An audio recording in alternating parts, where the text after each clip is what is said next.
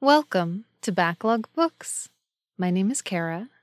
In this podcast, I will be recapping and discussing what I have been reading lately. Thank you for joining me, and please be prepared for spoilers. Before I get started, I want to say that I have been adding transcripts to the episode notes. If that's something you're interested in, it's something I've been thinking about doing for a while. So if you open up the episode notes, there will now be a little link to click and see a PDF version of the transcript, which is an approximate transcript, not an exact one, because while I do write out the whole episode, a lot of the time what I do is when I'm reading it, I change the way some sentences are structured, or I say a different word. So it's close enough. And I am going back and adding transcripts to previous episodes as well, though that is taking me a little bit of time. So going forward, there will be transcripts, and eventually, all the backlog of episodes will also have transcripts. Okay, let's get started. This time we are talking about The Ballad of Songbirds and Snakes by Suzanne Collins. This book was published in 2020, which I almost can't believe. I feel like it's been out forever. I read it in August of 2021. Our author, Suzanne Collins, was born in 1962. She worked as a writer for children's television before becoming an author. Her screenwriting training carried over into her books, and you can tell that her books are structured almost like screenplays, apparently. Her trilogy, The Hunger Games, was on the New York Times bestseller list for over a year. She was named one of Time's most influential people in 2010 because of the Hunger Games trilogy. And in 2016, she was given the Authors Guild Award for Distinguished Service to the Literary Community. Here is the summary of the Ballad of Songbirds and Snakes. It is the morning of the reaping that will kick off the 10th annual Hunger Games. In the Capitol, 18 year old Coriolanus Snow is preparing for his one shot at glory as a mentor in the games. The once mighty House of Snow has fallen on hard times, its fate hanging on the slender chance that Coriolanus will be able to outcharm, outwit, and outmaneuver his fellow students to mentor the winning tribute. The odds are against him. He's been given the humiliating assignment of mentoring the female tribute from District 12, the lowest of the low. Their fates are now completely intertwined. Every choice Coriolanus makes could lead to favor or failure, triumph or ruin. Inside the arena, it will be a fight to the death. Outside the arena, Coriolanus starts to feel for his doomed tribute and must weigh his need to follow the rules against his desire to survive, no matter what it takes. So, I recently reread the Hunger Games trilogy. I don't think I've read it since it came out. And I decided after I finished it that I really wanted to read the Ballad of Songbirds and Snakes, which is a prequel novel. The Hunger Games trilogy was so good and so interesting that I knew if Collins had decided to return and write again in this world after like 10 years, that there was a good chance it was going to be a really good book. So it is a prequel, but I think it works better to read the original trilogy first. Ballad of Songbirds and Snakes is very much a companion to the first book, and I felt a lot of its impact came from the perspective it offers on the events in the original trilogy. So that's my opinion on the reading order, but that's just an opinion. I can't actually erase my memory of the original trilogy and read this one first and then try the original trilogy again to see how it works. If I could, I would, so that you could know for sure which way was better. But unfortunately, we are all trapped by the linear nature of time.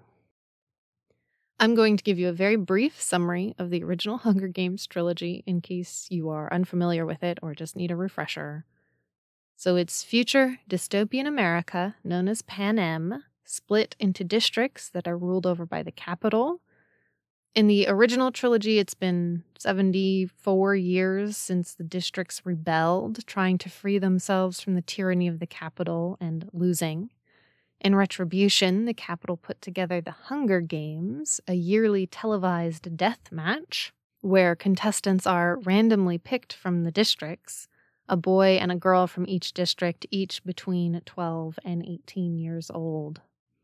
The original trilogy begins in the 74th year of the Hunger Games when Katniss is chosen as the tribute from District 12. Katniss and her counterpart tribute Peeta manage to force the Capitol to keep them both alive, something that's never been done before. Katniss's actions in the arena during the games help inspire another rebellion, and she becomes the reluctant symbol of the rebellion, which eventually succeeds in unseating the current leader of the Capitol, President Snow. They're very good books, which deal with trauma, oppression, institutionalized horrible systems, and a host of other difficult topics. And I know the Hunger Games trilogy, like, saturated media for 10 years or something, but there was a reason for that, and the reason is they were good. So, The Ballad of Songbirds and Snakes is set about 65 years before the original trilogy and is the story of President Snow. Yes, this is a villain origin story. Collins isn't here to make Snow into a sympathetic character. When it starts, you feel bad for the situation he's in, but it quickly becomes apparent that he is a very self centered, entitled person who believes that the people in the Capitol are better than everyone else, and he is heavily invested in keeping the current power structure in place because he benefits from it. Okay, now that we're set up, our story begins with the 10th Hunger Games. The Capitol is still recovering from the recent failed rebellion. Many once rich families are struggling to survive. Coriolanus Snow belongs to one such family. He and his cousin and grandmother are trying to keep up appearances, pretending they still belong to the uber rich and this is the part where I felt kind of sorry for Snow because he and his family are close to starving and he's desperate for a way to return his family to its former glory. My sympathy doesn't last very long, though. The early Hunger Games are almost unrecognizable. There's none of the pageantry associated with the Hunger Games of Katniss's time. There's nothing to hide behind. The tributes are kept together in a cage in the zoo, and they're unfed until the games begin. They're then thrown into an old sports arena until only one is left alive, and many of them die before the games even begin. And when the games are happening, there's no betting, there's no gifts sent in by observers, there's just 24 kids sent to their deaths. And generally, the games are barely mentioned.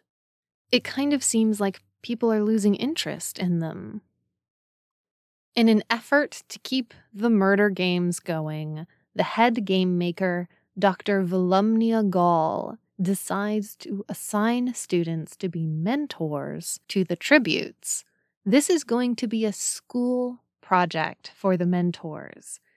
They'll interview the tributes, they'll discuss ways to keep the games going, maybe changes to make, and they'll be graded on how well they interact with their tribute and how well their tribute does in the games themselves. The Capitol students do not think of district tributes as people. Snow and most of his classmates view the tributes as a means to an end, a way to earn prestige over their peers. Snow is assigned to mentor the girl from District 12, Lucy Gray Baird. Lucy Gray is the character you care about in this book, even though Snow is the viewpoint character. She's the one actually going through the Hunger Games. we're shown the reaping ceremony in District 12, where the tributes are, in theory, picked by lottery and by chance. And it's obvious that her position as a tribute was not chance. She upset someone in power in District 12, and as a result, her name is picked for the Hunger Games. And Lucy Gray is not from District 12. She remembers traveling between districts with her family, entertaining everywhere they went. But after the rebellion, travel between the districts became almost impossible. Lucy Gray's strength is as an entertainer. She knows how to work an audience, how to get them on their side, and she has to bring her best performance if she wants any chance of getting home. So Snow helps Lucy Gray because it will help him. His university admittance is riding on her performance. Over and over, Collins reminds us that Snow is acting out of self interest. And for the moment, their interests align. As the mentors host interviews and discuss their tributes, Snow uses every opportunity to imply that Lucy Gray is not really district. I think this is a really well written character trait. Throughout the whole book, Snow is so aware of the implications of what he says. He never outright says she's as good as people from the Capitol, just that she's better than the districts. He walks this line between agreeing and disagreeing with everyone, constantly manipulating people to get the upper hand. So while Snow is busy trying to turn the yearly death match to his advantage, one of his classmates is struggling with the mere concept of the games. Sejanus is a fellow mentor, and he's constantly speaking out against the Hunger Games. In a different book, Sejanus would be our protagonist. He speaks out against injustice and is willing to put his life on the line for what he believes. But this is Snow's book, so Sejanus is the antagonist. An antagonist is not always a bad person or the villain. They just have opposing goals and views to our protagonist. Sejanus is, in nearly every way, Snow's opposite. He's opposed to the Hunger Games. His family is new money, not old money. And his family is from one of the districts. Admittedly, one of the richer districts, but still district. Villain origin stories are often tragedies. They rely on a reader's knowledge of how it must end, that evil will eventually triumph, at least for a while. And this story is Snow's ascension and Sejanus's tragedy, especially because Sejanus has no idea what kind of story he is in. He thinks Snow is his best friend.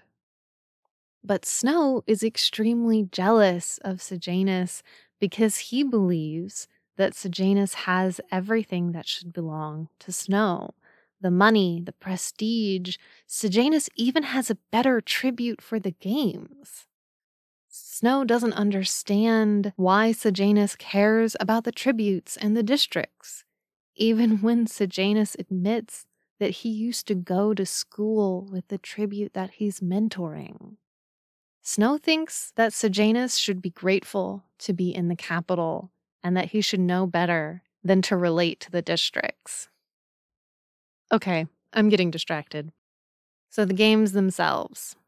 In the middle of all this, Snow has convinced himself that he's in love with Lucy Gray. She's just so much better than any district person. She's not at all what he expected from a tribute. But the whole time he's helping her prepare for the games, he's thinking about how her success or failure will reflect on him. He also likes the attention he gets because of her performance. He's kind of riding on her entertaining coattails here. He's so determined to win that he helps her cheat sneaking in poison, and he sabotages a trap set by the game masters. Once the Hunger Games officially begin, it's a waiting game for Snow. He can't do anything except occasionally send in food and water.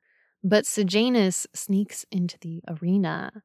He's disgusted by the games and he hates himself for being involved at all. He's hoping the tributes will kill him and his death will be broadcast and will horrify the Capitol into ending the games. Snow, who everyone believes is Sejanus's friend, is sent in after him by Dr. Gall, the head game master. He's only in the arena for a short time. Even that short period is enough to impress on him how terrifying the games are. He kills one of the tributes in self defense, and he and Sejanus barely escape. Snow feels like his 10 minutes in the arena give him a unique insight into the games, and he understands now how the tributes feel. He's already entitled and self centered, and this brief experience in the arena convinces him that people are, deep down, all awful murderers, only a breath away from destroying each other at all times. Lucy Gray wins the games, using every trick she can to survive, including hiding for most of it and poisoning a few people. It's not glorious, it's just about endurance. Her days spent in the arena have taken a huge toll on her, and she's barely alive by the end. There's a brief moment where Snow thinks he's won the glory and the future he wants, and oh, maybe love. Though that's a side note to the possibilities that are opening up to him as the mentor of the winning tribute. Before he can really bask in it, though, his cheating is discovered and he's sent away to be a peacekeeper in District 12. He thinks, well, at least he'll be with Lucy Gray, if she's still alive. He doesn't know what the Capitol plans to do with her. He never thought to ask. So, the final part of the book is Snow's time in District 12. Peacekeepers serve for 20 years. He's trying to look on the bright side. He might be able to distinguish himself in service and earn some glory or power. And guess what? Sejanus is there too. You just can't escape this guy. Sejanus has been sent to be a peacekeeper because he is in disgrace for breaking into the arena. District 12 is poor, but as a peacekeeper, Snow at least has regular meals. And it turns out Lucy Gray is indeed back in the district and he'll be able to see her. Snow has convinced himself that he and Lucy Gray both believe and want the same things.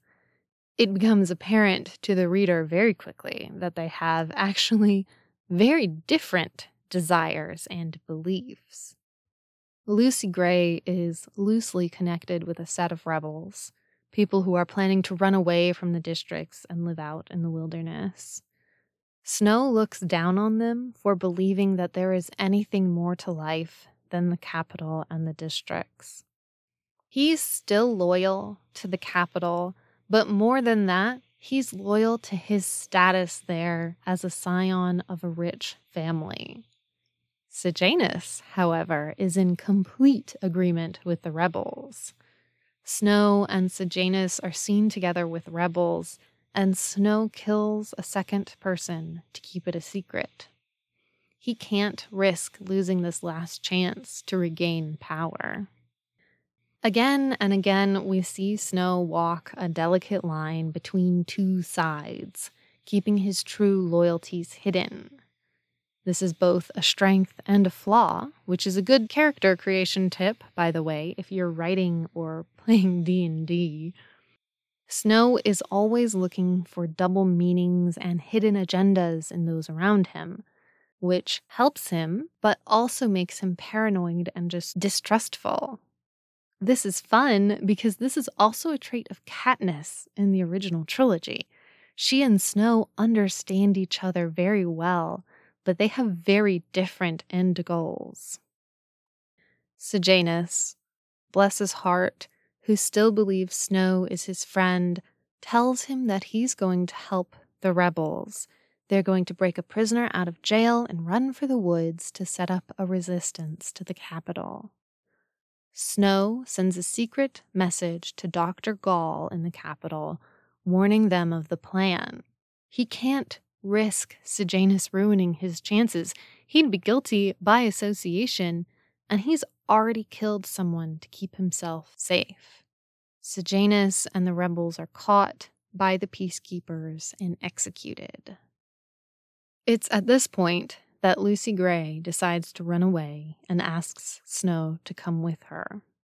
He is convinced he's going to be caught as a rebel sympathizer and a murderer because the murder weapon is missing, and so he agrees to go. In his mind, it's the wilderness or execution. Literally, the day he's going to leave with Lucy Gray, Snow is told he's been accepted into officer school.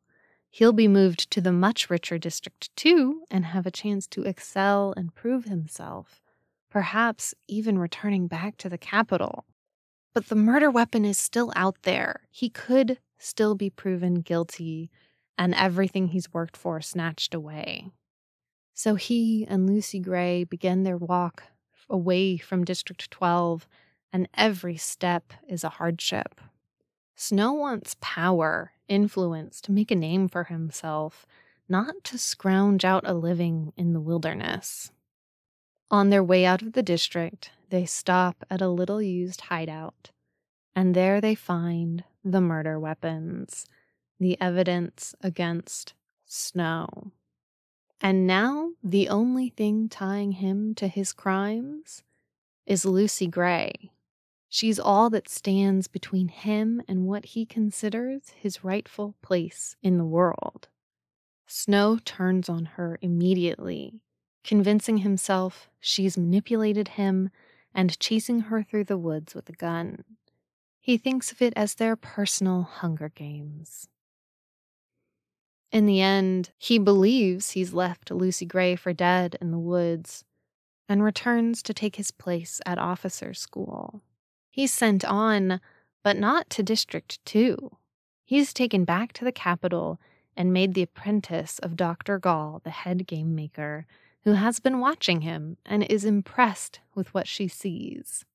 Sejanus's parents even make him their heir. He will inherit all of their wealth and they do it because he was such a good friend to Sejanus.